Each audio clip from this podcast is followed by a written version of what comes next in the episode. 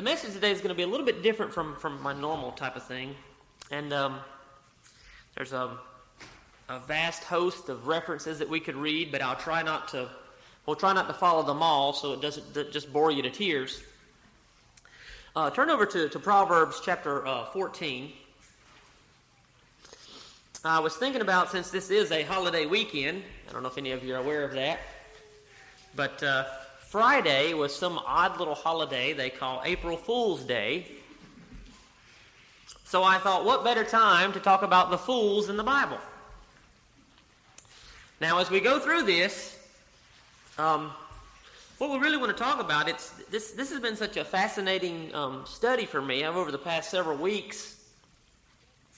Um, I've always just just been in awe of the Word of God, anyway, uh, the way it is. But as I begin to study a simple word like fool, there's so many of them. I know that sounds funny, but there's so many different degrees of fool in the Bible. Um, when you start, and, and I'm not a big, I'm not a big Hebrew and Greek type type studier. You can get really, really confused in a lot of that. Um, but as I begin to look at even the, the root words and, and all of these things from the different languages, there's all of these different degrees of fools in Scripture. Um, in uh, Proverbs 14 24, j- just to have a verse to, to kick it off with, it says, The crown of the wise is their riches, but the foolishness of fools is folly. We want to talk about the foolishness of fools this morning. Now, let me make some disclaimers up front. As I begin to talk about fools, you may be tempted to think about your family members, your spouses, perhaps people in government. But as easy as that will be to do, I suggest that we think about that reflection in the mirror and see if at any times we would reflect these, these attitudes and these actions of these people that God and His Word calls fools. I'll tell you up front, too, the Bible is very blatant. It says what it says, and a lot of times, if you really look at what it says, it can easily offend you. So there may be some of that as we go through this. So let's consider the first fool. Uh, look at uh, look at second, uh, 1 Samuel uh, 13, just to show you in one place where it's uh, where it's used at. Uh, in 1 Samuel 13, we're we're going to look at at King Saul. Now, this first fool, and I'm gonna I'm not I'm gonna spare you trying to pronounce uh, the the Hebrew or the Greek because I'm just gonna I'll just butcher it anyway. But the Hebrew word for this particular fool, and we're to find out when I told you about how specific this is to be. I, I don't want to make it too tedious, but I want you to understand how specific when God when God moved men to write His word, He wanted them to write it correctly, and and He wanted them to mean what He wanted them to mean we're going to find even in here that the word fool may be used two or two or three times in one verse, but each time it's used, it's actually a different fool. He's very specific about when he when, he's very specific about his word. He's very specific about he wants what's he, what he wants it to say. And this first fool, the Hebrew word here is silly. This is a silly fool. This is somebody who just does silliness, who's it's not even really worth our time to acknowledge that's just silly. And you've known, there's been times in your life, if you admit it, we've done things that are just silly. And what, what, uh, what Saul is going to do is Saul is going to, he's going to make an offering to God, not for God's benefit, but for Saul's benefit, because he wants to, he wants to impress the people. and, and he's going to say here, uh, let's go, um, this is 1 Samuel 13, about, about verse 10. And it came to pass that as soon as he had made an end of the offering, the burnt offering, behold, Samuel, that's the prophet, came, and Saul went out to meet him that he might salute him. And Samuel said, What hast thou done? He's made this offering only to impress the folks that are looking around. It had nothing to do with his, his worship to God or his obedience to God. What hast thou done? And Saul said, Because I saw that the people were scattered from me, and that thou camest not within the days appointed, and that the Philistines gathered themselves together at Michmash, therefore said I, The Philistines will come down now upon me to Gilgal, and I have not made supplication unto the Lord. I forced myself, therefore, and offered a burnt offering. He sounds all holy and righteous, doesn't he? I forced myself to do it. Ever forced yourself to come to church? You ever thought about it? In verse 13, and Samuel said to Saul, That's just silly. That's what he's telling Saul. Thou hast done foolishly. Thou hast not kept the commandment of the Lord thy God, which he commanded thee. For now would the Lord have established thy kingdom upon Israel forever, but now thy kingdom shall not continue. It's over, Saul. This silly little action, which is what the Hebrew says it is, is what God wants us to understand. This silly little action of offering this offering, of forcing yourself to offer an offering to God. It was a silly thing. Saul, you're a fool. You're a fool, and God said you're a fool. Okay. Let's move on to the next one. Turn over to uh, Proverbs. We'll get, a, we'll get a bulk of these out of Proverbs. And we're to just, we're just to pick one place. Um, I did bring, um, just in case anybody wants to look at this a little bit, a little bit more. I brought about five or six copies of some of this, some of this stuff. If you want to look at some of these references, because there's a lot of them. So that was our silly fool, right? We've all been one, if we admit it. We've all done some silly things. Uh, in Proverbs 26, we're going to look at this next fool. This is probably the most popular, especially in the book of Proverbs. Most of the time, when you come across the word fool, it's talking about this guy. This guy is stupid. Okay? That's what this word means. This Hebrew word, in the Word of God, that's how plain God is. He had a fool that was silly, and this fool is nothing but stupid. He's just stupid. There's no, there's no other way of working around it. He's just stupid. So look at Proverbs 26. And uh, we'll just read a few verses of this. Uh, just, just to give you a gist of, what, of what's going on. The stupid fool. As snow in summer, okay, now, I know I'm in Virginia, and your snow likes to hang around a little while, but snow doesn't come in summer, right? It just doesn't happen. And as rain and harvest, you know, there's a time, God has set up these seasons, there's a time when He waters the earth. He waters the earth for a very specific purpose to bring forth the harvest. And when it's time for harvest, he shuts the rain off. If you'll watch the seasons, you'll see this. It doesn't happen. Okay? I mean, there's the occasional shower. We understand that for those for those scoffers, but there's no rain in harvest. As snow in summer and as rain in harvest, so honor is not seemly for a fool, for this stupid person. I know that seems like an offensive word. You know, we've we've taken we've taken our language and we've taken the definitions of words and we've made them all kinds of stuff. But God said this person's stupid, and this person, this stupid person is not getting any honor. This fool is not getting any honor. Let's get another one. Okay, this, this is interesting. This is the. Um, you ever notice how balanced the Bible is? It gives you you'll never get into a situation in life where you can't go to the Word of God and, and figure out what to do. It's never going to happen.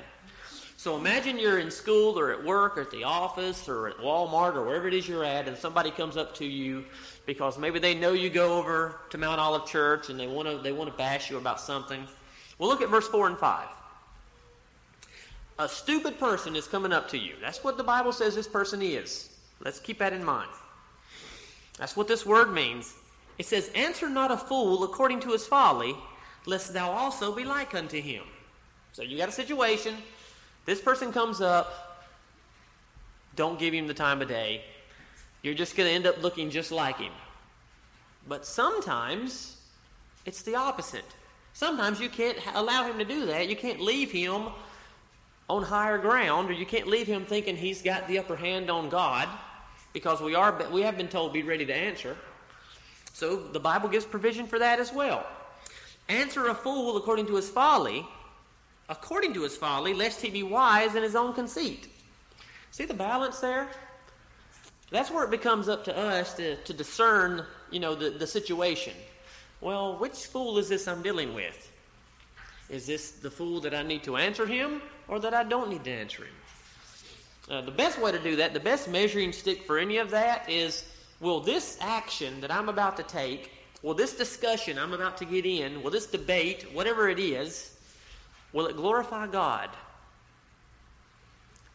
Will whatever I'm about to do with this fool, will it glorify God?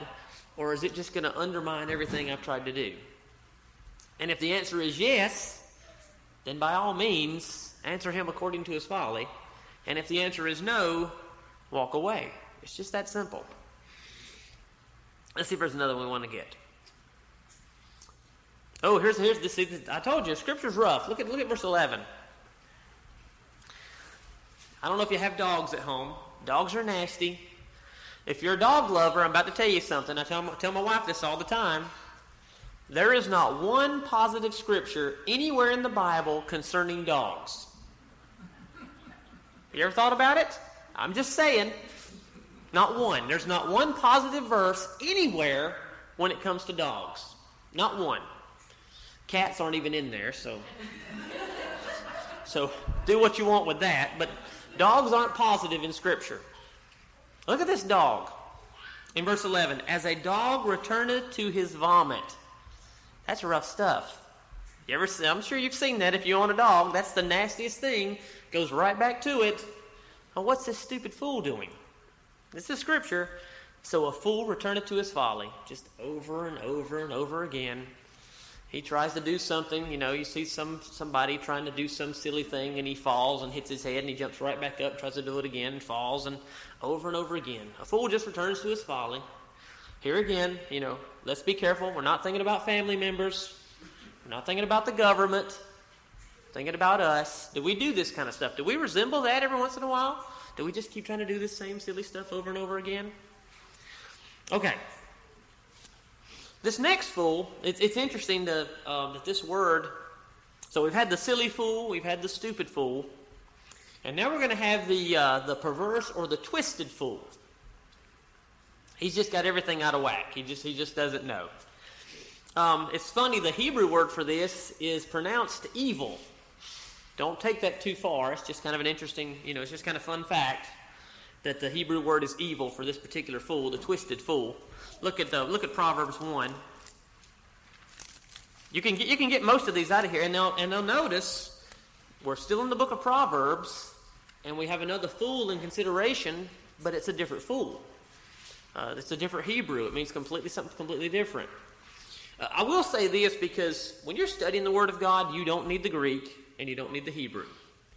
God has so moved and He's so He's so orchestrated it that His Word is complete like it is. You can sit down and you can read your King James and you can get all you need to get out of it by letting verses interpret verses. For people like me who like to go a little bit deeper, there's still the Hebrew and the Greek if you really want to get in there and look at some of that stuff. But if you look through this and you see the word fool, you know what a fool is. It's just interesting to see what kind of leveling degrees we have of them. now, in uh, Proverbs chapter 1, and by the way, we can resemble all of these fools, I hope, except for maybe one, which we'll get to that one in a minute. In Proverbs chapter 1, look at verse 7. The fear of the Lord is the beginning of knowledge. If you fear God, you're on the right path, right? If you've got a fear of God, you're headed in the right direction. But what about this twisted fool? But fools despise wisdom and instruction. You ever come across this person? Have you yourself been this person? Has there ever been a time when somebody's trying to give you some wisdom and some instruction of something they know more than you do? Maybe an uh, older person telling a younger person, Look, I've been there. I know this is not going to be the way. Do we resemble that? Do we sometimes refuse wisdom and instruction? God said if we do, we're a fool. We're a fool. Keep in mind, there's help for us. But sometimes we can resemble this. Sometimes we can look like this person. Let me get a couple more references of that one. Look at look at this. Now this is the this is the twisted fool. He's got everything backwards. He, he's not sure. He doesn't know which hand's right, which one's left. Look at the look at Proverbs twelve. And this is us at some point in our lives. If we're honest, we're all here at some point in our lives. Proverbs twelve fifteen the way of a fool is right in his own eyes. Isn't that interesting? But he that hearkeneth unto counsel is wise. Okay, I said not to I said, you know, try not to think about the government, but let's talk about them for a minute anyway. Let's take our government. Um, there's been several times in our present administration, and by the way, if you go back through history and you look at the people that you would deem as our best leaders, I talked about the faith of our fathers recently and about our founding fathers and, and all that the country was built on. Not what it's become, but what it's been built on. And if you go back through history and you say, that guy was a great leader, or that guy was a great leader, he, he, just, he just was able to lead the people, every single time you'll see that person, person getting instruction from other people. Every single time. In our present administration, our current president has several times in his administration refused the counsel of his generals, of, of the people that are around him who know what they're talking about, and he's just gone out and made his own decisions. I know what's best. I know how to do this. He's refused the counsel from his own financial advisors about the budget, uh, from medical doctors about the health care. But Scripture says, this is not me. He'll have to take it up with a higher power. The way of a fool is right in his own eyes. But he that hearkeneth unto counsel is wise. In another place we read, There's a way that seemeth right. You ever heard about heard that? There's a way that seemeth right to man. We, we've all been there. And I've talked about it a million times. Think about, think about the Titanic. It seemed right. The Titanic seemed right. They spent all this money. They had everything they had. The, the way of a fool is right in his own eyes. They built this ship and they said, it can't be sunk. Where is it at? It's at the bottom of the ocean. We've got to hearken unto counsel. We've got to. Nobody is ever in a position in life where you've learned it all, where you don't need to hear from somebody else. There are things I don't know. There are things I don't know, so I ask people who've been there. How is it to be this? How is it to be this? We have to look for that counsel. Otherwise, Scripture says we're a fool. Okay, here's a very interesting one. We've had the silly fool, the stupid fool, the twisted fool. Now, the interesting thing about this word, this, this is where you can get really, really complicated when you're studying the Hebrew and the Greek. I don't speak Hebrew and Greek, so I have to rely on somebody who claims they do. And when you do that, of course, you, there's, there's a big risk in that. What if they're lying to you? But when you're studying this stuff, the, the Hebrew and the Greek, were, you know, we we hear a lot about the Greek being complicated, but even the Hebrew is very complicated. Um, the silly fool that we talked about. That Hebrew word is spelled exactly like the Hebrew word we're going to look at. It's spelled exactly. But when you look at the spelling of it, the, the silly fool has, the, uh, has this accent above two letters. But in the fool we're about to look at, the accent's only above one letter. You see the point? You see how, see how different you can get here when, when you're studying this stuff? This fool is the sottish fool. That just simply means he's drunk. This is a drunken fool. You know, the stammering around, not knowing the direction, not having any balance in life. I hope nobody's been there physically, but sometimes we appear that way. Sometimes we don't appear to have any balance. Sometimes we fear, appear to lean one way and to lean the other. This is the sottish fool. Look at Ecclesiastes. We'll get a reference here. Ecclesiastes chapter 10.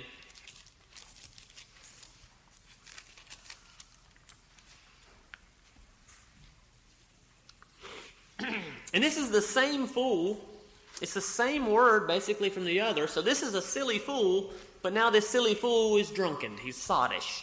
And if you look up, at, if you look at the word, uh, the word sottish comes up a lot in these references.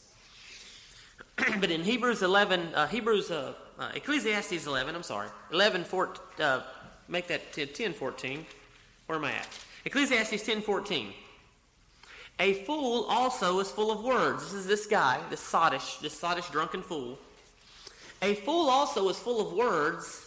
A man cannot tell what shall be or what shall be after him. Who can tell him? Full of words. Let's think about that a moment. Who can tell? Uh, and, and, he asked, A man cannot tell what shall be and what shall be after him. Who can tell him? What it's saying is, you ever make plans? Well, we all do. we, we all make plans. But I think most of us are wise enough now that when we make plans, we understand that, well, they're, they're tentative on, on things. In other words, it may not happen. Uh, you know, we plan to drive up here to Virginia, but that's a six hour trip, and a lot of things can happen between here and there. So, most of us, if we say something about going to church or, or, or what have you, we'll say, Lord willing. Right? The fool doesn't do that. The fool doesn't do that. He's full of words. I'm going to do this, I'm going to do that, I'm going to go here, I'm going to do this. Maybe he's got his whole life mapped out. And there's nothing wrong with there's nothing wrong with having goals in life and, and having things that you want to get to. But this guy, he's he's dead set, I'm going to do this, I'm going to do that, I'm going to do that. He's full of words, but he doesn't consider that life is all about change. Like every event from one moment to the next changes. And when we when we make plans, we have to understand God is in control. God is in absolute control not us. We're really not in control of anything.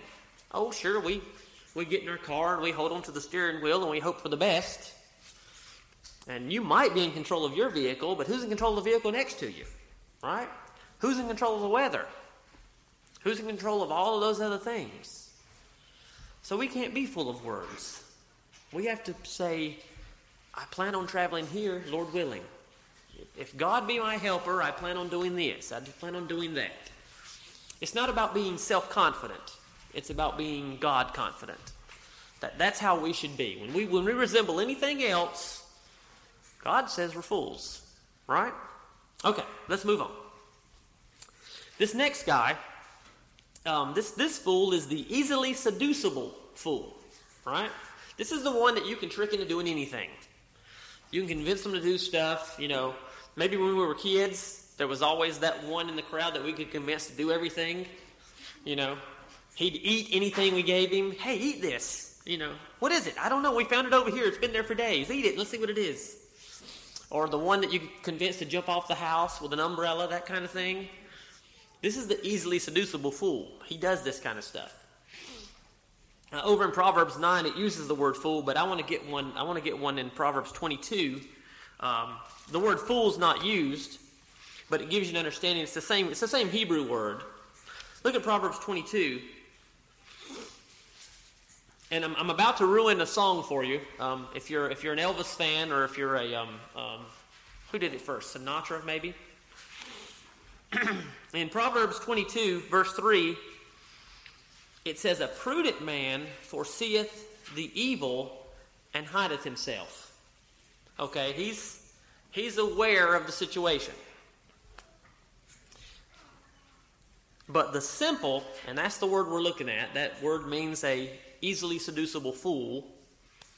But the fool, the simple, pass on and are punished. You remember the song, um, Wise Men Say Only Fools Rush In?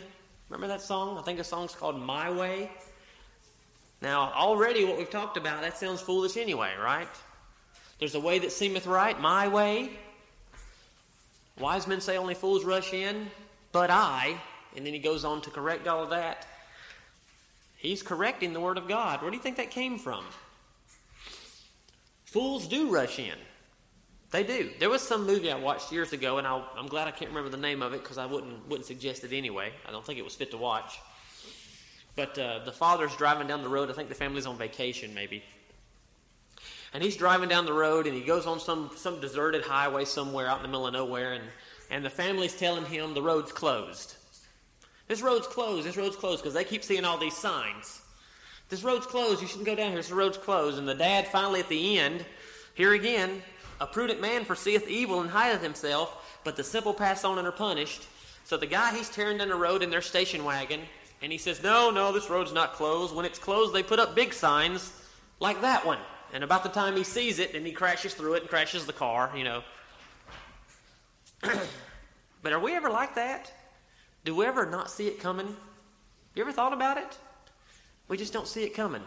We just press on you know, and, and I think I think I know in life that God gives I know he gives his people warning signs. Don't do this. This isn't the way to go. I know he did it with his people in the, in the scripture. Don't do that. Don't do that.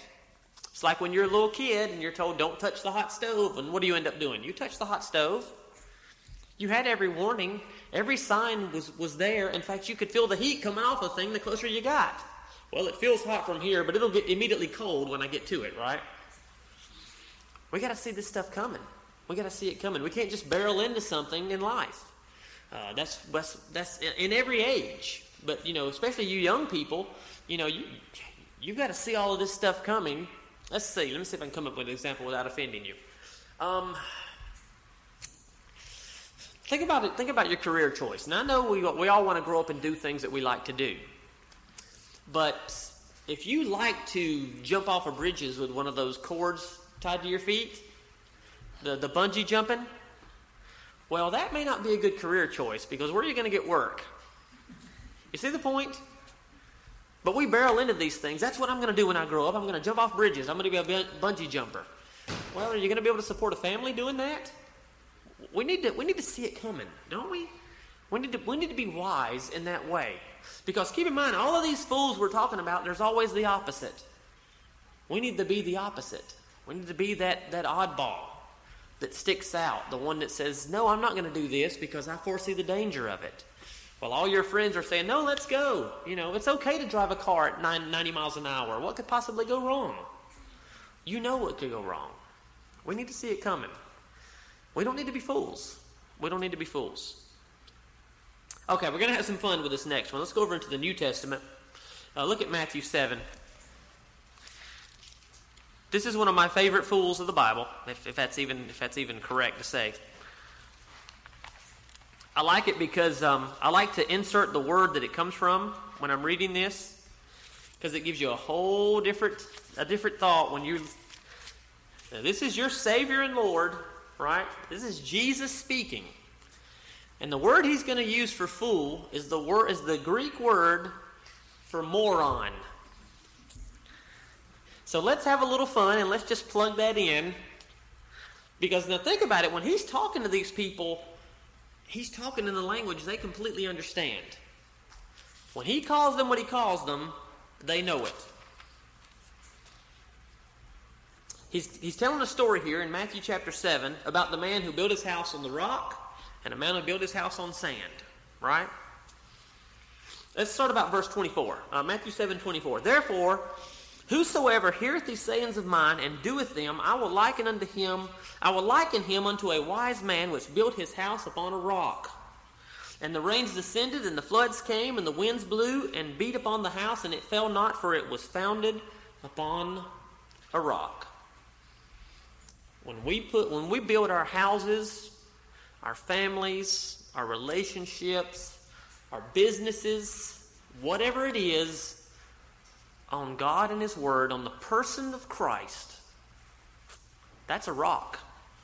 That is a rock. And it will weather any storm that comes in this life. It will weather the economy. It'll weather corrupt government. It'll weather gas prices. It'll weather all of that. But then we got the flip side. And everyone that heareth these sayings of mine, is verse 26, Look at this person, by the way. This person hears the sayings. Did you catch that? And by the way, it's not that he didn't get to hear them. Go back and you think about natural man. Natural man can't hear these words. So this is talking about us. This is talking about you. This is talking about me. If you hear these words and doeth them not, and every verse 26, and everyone that heareth these sayings of mine and doeth them not shall be likened unto a moron. How about that? That's rough, isn't it? Jesus Christ, our Savior, said, If you hear these words and doeth them not, you are a moron. That's the word he's using. That's plain. Which built his house upon the sand, and what's going to happen? The rain descends, and the floods came, and the winds blew and beat upon the house, and it fell, and great was the fall of it. Keep in mind, in this, in this lesson he's teaching, the storms came on both houses. He didn't say the storms wouldn't come, did he? But he said the wise man can weather the storm, but the moron can't, right? Let's, let's look at a few more of these. I'm having fun with that one. Look at um, I mean, this gives you a whole different, a whole different concept, a whole different, uh, whole different way of looking at looking at Christ here.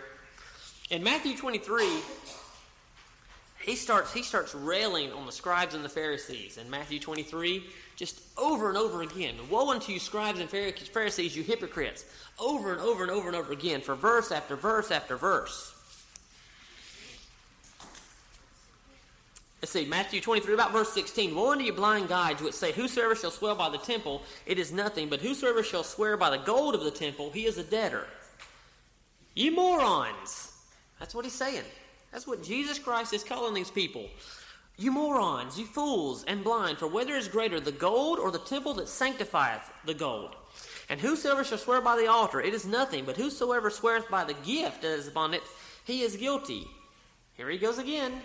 You morons and blind, for whether is greater, the gift or the altar that sanctifieth it? The gift. Whoso therefore shall swear by the altar sweareth by it, and by all things thereon. Let's see we want to get another one. Oh, let's get one more. Over in, over in 1 Corinthians. Like I said, there's so many references we can go to. I don't want to bog you down with them, and you don't have to necessarily try and chase me. Uh, 1 Corinthians 4. I think that's what I want. Oh, yeah, this is a very good one. Okay, so children of God are here. And when we look at people who are wallowing out there in the world, right? We see them as fools. And we're going to look at some of that some of that a little bit more. But you know what they see when they look at us? They see the same thing. And Paul is going to say here in 1 Corinthians um, 4, that's okay. That's okay. In fact, if you're living the way you should live, somebody should think you're a moron. You ever thought about it?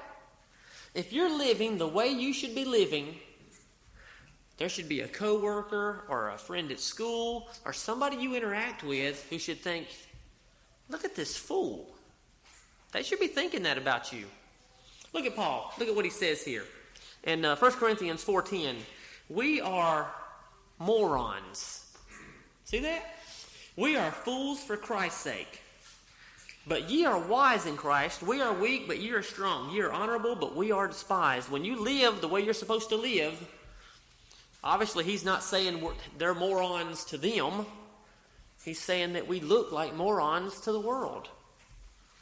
By the way, where are they at? They're probably out fishing or hanging out the house or whatever it is, and they think we're absolute fools because we came here. We got up this morning, got dressed. Some of you got up real early, maybe, and you came here. That's crazy to the world. That's absolutely crazy. Okay, let's move on. Um, so we had the silly, the silly fool, the stupid fool, the twisted fool, the drunken fool, the easily seducible fool, the moronic fool. And now we're going to have the egotistical fool. That's the fool that's all about me. We'll get one reference here in Luke 12. Look at this guy. In Luke 12, we're going to look at a guy who, um, he's got all kinds of stuff. By the way, the more stuff you get, this is just our nature. The more stuff you get, the more stuff you want. You ever thought about it? I've got stuff, but it would be cool if I had more stuff. The more you get, the more you want. The Bible says the lover of silver is never satisfied with silver. You ever thought about it? You know, those people who are extremely rich, you know what they're trying to get right now? More riches. You know, uh, these people have two and three billion dollars in the bank. They're not happy with that. They're not happy with it. And look at this guy. And the Bible calls those people fools, egotistical fools. It's all about self, right? In Luke 12, there's this guy. Let's see. It's um, let's start about verse 16. Luke 12, 16. And he spake a parable unto them, saying, The ground of a certain rich man brought forth plentiful. Here again, he was blessed by God because the, the ground brought forth his harvest. And he thought within himself, saying, within himself, here he goes, egotistical, What shall I do? Because I have no room where to bestow my fruits. In other words, he's already got he's already got plenty. He's already got plenty stored up and the harvest is still coming. He's got plenty more. He could call his neighbor and say, Hey, I got plenty. You want some of this? But he doesn't do that, does he? And he said, This will I do. Look at this, look at this, look at this attitude. This just blows me away. And he said, This will I do. I will pull down my barns and build greater, and there will I bestow all my fruits and my goods. First of all, if you've got a perfectly good barn, why are you tearing it down? He's going to tear down the barns he's got so he can build even bigger ones. Why don't you just build another barn beside it? See, his eye, this guy's a fool. He's, he's, he's, he's not even thinking. I'm going to tear this barn down because it's way too small, and I'm going to build an even bigger one to put even more stuff in. And I will say to my soul, soul, another now he's talking to himself. You catch this? I guess if you do that, maybe we ought to be, you ought to be thinking about that if you're talking to yourself. We all do it. And I will say to my soul, Soul, thou hast much goods laid up for many years. Take thine ease, eat, drink, and be merry. But all that's about to change. Remember that fool that makes plans and he doesn't see it coming? This fool didn't see it coming. He didn't see it coming. But God said unto him, thou fool. You had all that you needed, and you tore down those barns. You, look at all the time you spent, all, all the time you wasted. You had plenty, you tore it down to make more. But thou fool, said unto him, but God said unto him, Thou fool, this night thy soul shall be required of thee. Then whose shall those things be which thou hast provided? So is he that layeth up treasure for himself and is not rich toward God. That's a fool. That's a fool that does that. And by the way, the word soul there means life, by the way. Uh, don't have to, you don't have to put anything into that that's, that's more than it is. And in fact, in most places in Scripture, the word soul means life. God's saying, guess what? You're going to die tonight. And you spend all of that time hoarding, which is what he was doing. You spend all that time hoarding goods. And guess where the goods go when you die? They stay here. Look at all that time you waste. Do we ever do that? Do we hoard? I think we do. I'm a big I'm a big, I'm a big Superman fan. I've got quite a collection that I'm hoarding of Superman stuff. I can easily be seduced. I can be that easily seducible fool because if you stamp Superman on the side of a lunchbox, I got to have it. I have a bouncing ball that just has Superman stamped on the side of it. I hoard that stuff, and if we're honest with ourselves, we do it. We do it. We hoard stuff. And we can hoard, we can hoard the material and we can hoard the immaterial because we hoard time. Do we not? This is my time. I got to have my time. There's nothing wrong with, you know, I'm not taking away from those little moments when you have to, when you like to sit down and just relax and, and have no thoughts whatsoever. But we hoard everything. And it all belongs to God, right? It all belongs to Him. Let's give it to Him. Let's give Him the glory We'll find rest for our souls if we if we follow him, right? If we take up our take up his yoke. We'll find the rest. Let's not be fools. Okay. Let's let's let's keep going. Let's go let's go um let's go to the simple fool. There's also the beside your mind fool, but we, we won't go to the reference. It's, it's in Second Corinthians. Uh, Paul's over there asking a bunch of questions, and he says, Are they ministers of Christ? And he says, I speak as a fool. That particular fool is the fool that's outside of his mind. In other words, he's crazy. That's the crazy fool. Uh, we'll skip down to the, uh, the simple fool. This is a very good reference. Look at Romans chapter 1.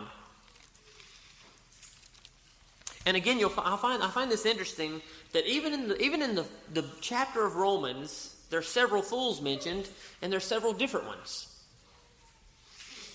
But if you look in Romans chapter 1, this is the simpleton. This is the simpleton fool. This is the guy who thinks he's a whole lot more than he is. Anybody have that problem? Anybody think they're more than they are? I talked about uh, I talked about uh, being a good soldier once, and one of the key points of a soldier is recognizing uh, authority and knowing your rank. When, when you're in the army or when you're in the military, it's important to know your rank, and it's important to know the other person's rank too. You may need to salute them when they walk up. But it's important to know who you are as an individual, as a, as a soldier. Uh, God talks about us being chosen soldiers. It's important to know your rank. It's important to know who you are, that we're nothing and God's everything. That's a good attitude to have. That's not a degrading attitude, as some think it is. God is everything, He's everything. But these folks, And I may have to go back to Psalms 104. Brother Brother Richard is, is tugging on me. I'm going to try not to go back over there because we don't have the time. But it says there in, uh, in Romans 1.20, the invisible things of him from the creation of the world are clearly seen. But it says, because that when they knew God, now these people know God. Isn't that interesting? But it said, when they knew God, they glorified him not as God, neither were thankful, but became vain in their imaginations, and their foolish heart was darkened. And verse 22, what we're after, professing themselves to be wise, to be up there, they became fools. Uh, oh, still something from Brother Dolph's playbook. He did a message once entitled, The Way Up is Down. Scripture says, you know, Scripture seems backwards to us as if we think about worldly things. It says, humble yourself and you'll be exalted. But the world wants to exalt itself to get exalted, and the way, what ends up happening to those that exalt themselves, they become fools. They become simpletons. Okay, now let's get to the king. This is the king of all fools, and since we're here in Romans chapter 1, we can, we can prove that for you. And Psalms 14, you can jot this down. In Psalms 14 1 and in Psalm 53 1, they're both the exact same. Either one you want to go to. God said it twice because it was important. This is the depraved fool. No child of God should ever resemble this fool because this fool is depraved. They've never been born again. They have no spiritual anything. This is all nature. That's all they've got. In Psalms 14 and in Psalms 53, it says, The fool had said in his heart, There is no God. Oh, oh, that a child of God never gets to that point. And some do. Some have. Some have had things happen so traumatic in their lives that they just could not, they could not emotionally, they could not mentally deal with it. I've, I've met them. I've met them, and they've been in a rough shape. But they should never get to this far. God help them if they do, and we should help them if they do. Because this fool has said there is no God. There is no God. Can you imagine that? Now, why is that person a fool? Why does God pronounce that person a fool? Because he said here, the invisible things of him from the creation of the world are clearly seen. And he read over there in Psalms 104, and I'm not going to go there. I really want to, but I'm not. But when he's reading all of that stuff in Psalms 104, when he talks about the mountains were actually covered in water, that is a scientific fact. That is a scientific fact. They have proven by science that this planet was covered in water. It's a scientific fact. And all of those things that he read, over half of them were all have all been proven by science. That is a scientific fact. The evolution, that is when a cat becomes a dog, that type of evolution. We were taught when I was growing up in school that there was adaptation of species where you would adapt. Let's just say you moved to Alaska, you would adapt to that climate, right?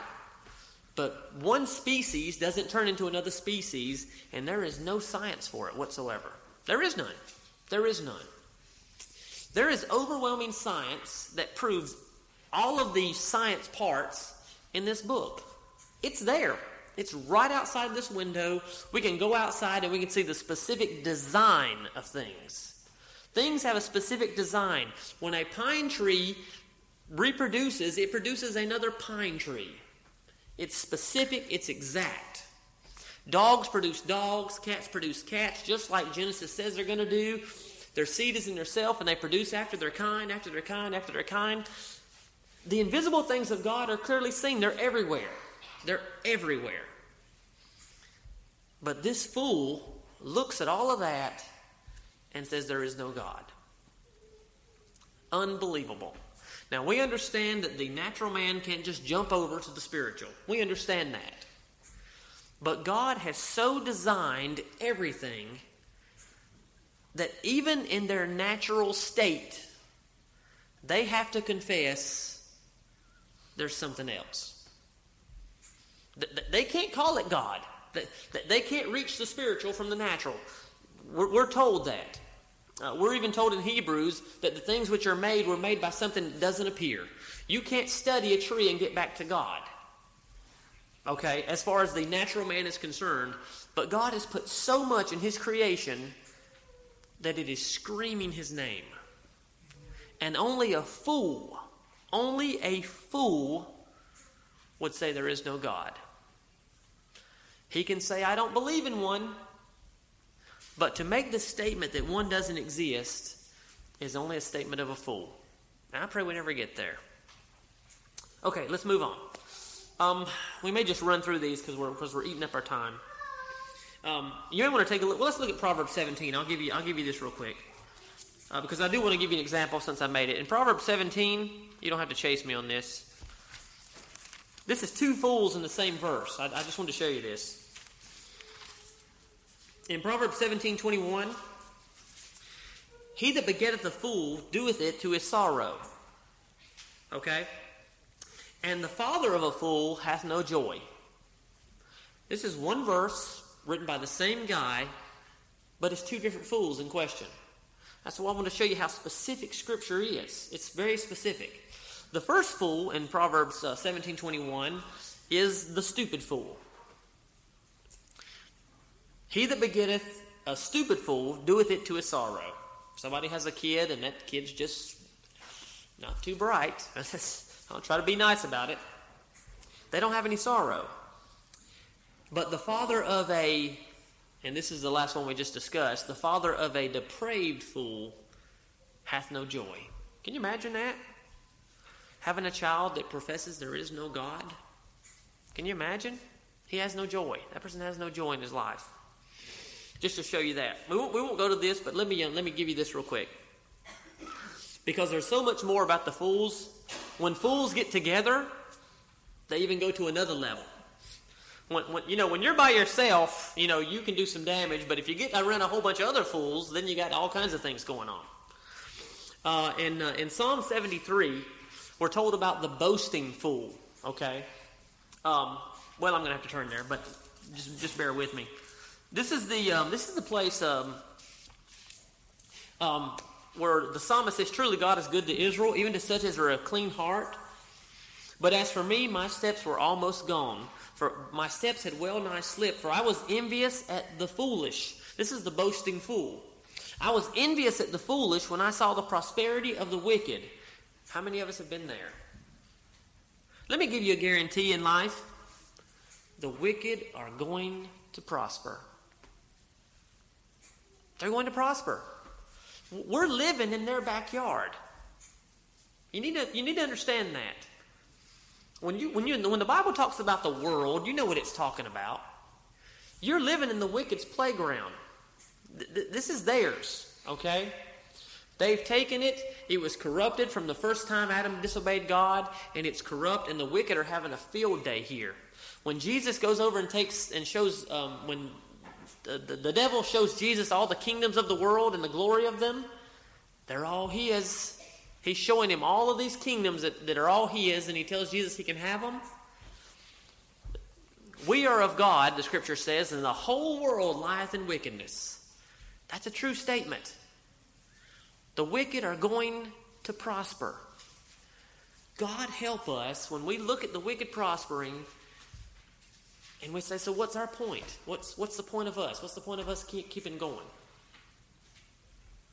And that's the boasting fool. And that's a very interesting word because most of the time in the Old Testament, this word that's the boasting fool is the same word used for praise. Now think about that. He that glorieth, let him glory in what? Let him glory in the Lord. If this, if this word is used to be praising God, it's praise. But soon as it praises man or man's accomplishments, it becomes the boasting fool in the Hebrew language. Because we can boast in a lot of things. But we don't need to be the boasting fool. We need to glory in our God. Now, here's a good point because the next fool is the brutish cow fool. Think about a cow. Think about what a cow does. Who wants to be a cow fool? Nobody does. Nobody wants to be a cow fool, a lumbering oxen, whatever you want to call it. But that's exactly what happens if we're envious of the boasting fool. In the very same chapter, The psalmist said, I was envious at the foolish when I saw the prosperity of the wicked. And by verse 20, and down in verse 22, he says, well, let's get verse 21. Thus my heart was grieved and I was pricked in my reins. I'm looking at the foolish. I'm looking at the foolish and the prosperity of the wicked, and I'm envious of them. I want it. I want what they've got. I want, you know, the 10 cars and the big houses and all the stuff they've got. And he said, my, I was almost gone. I was almost overwhelmed at that envy.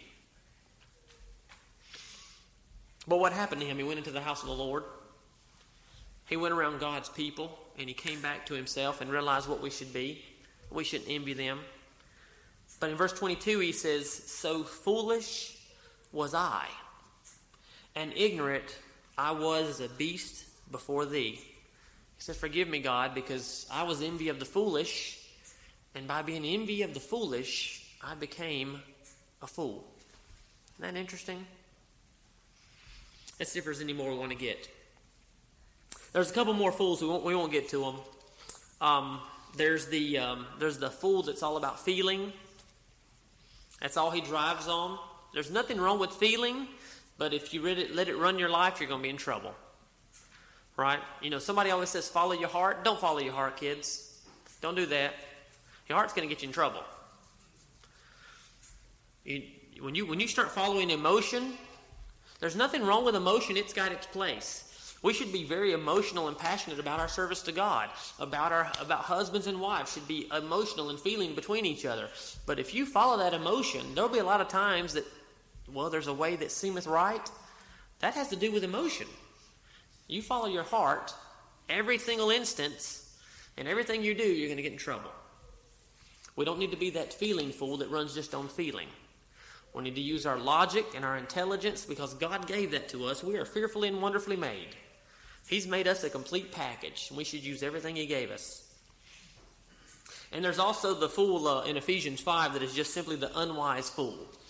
He's just, uh, this is interesting because the Greek word for wise is S O F O S, sophos, I guess. And the word for this fool is A S O F O S. This is the opposite of wise. We don't need to be unwise in our decisions. Okay. Let me, let me, let me leave you with a couple of verses. I'm running out of time here. Have you ever heard the, um, th- this is an old saying, and I'm not going to tell you why I've heard it. But have you ever heard the, um, have you ever heard the saying, um, I will beat the fool out of you? you ever heard that before? That's Bible. so if you ever hear mom or dad say that to you, oh, mom and dad's quoting the Bible again. In Proverbs 22, I just want to leave you to this because it's kind of funny. Foolishness is bound in the heart of a child. All children, at some point in time, are going to act like fools. I'm sorry. And see, now the older people are real comfortable because they passed it. Oh, well, he's talking about children now. We're okay. All children act like fools at some point in time. some of us still have children in us, and we still act like fools. But what's the solution? Uh, this is uh, Proverbs 22:15. if you want to look at it later. Foolishness is bound in the heart of the child, but the rod of correction shall drive it far from him. I think God just gave us authority to spank our children. Somebody say amen. I heard only the parents say that. I didn't hear any kids. Okay, let me leave you with something else. Let's go back to 1 Corinthians. Because of all the foolish things, again, I was telling you that um, when, when the world looks at us, they see us as being foolish. If you get there before me, just hang out. In uh, 1 Corinthians uh, chapter 1 where, I'm where I'm headed.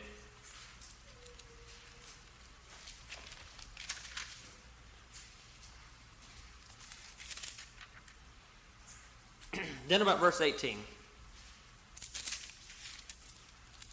I'm in 2 Corinthians. Uh, 1 Corinthians 1.18.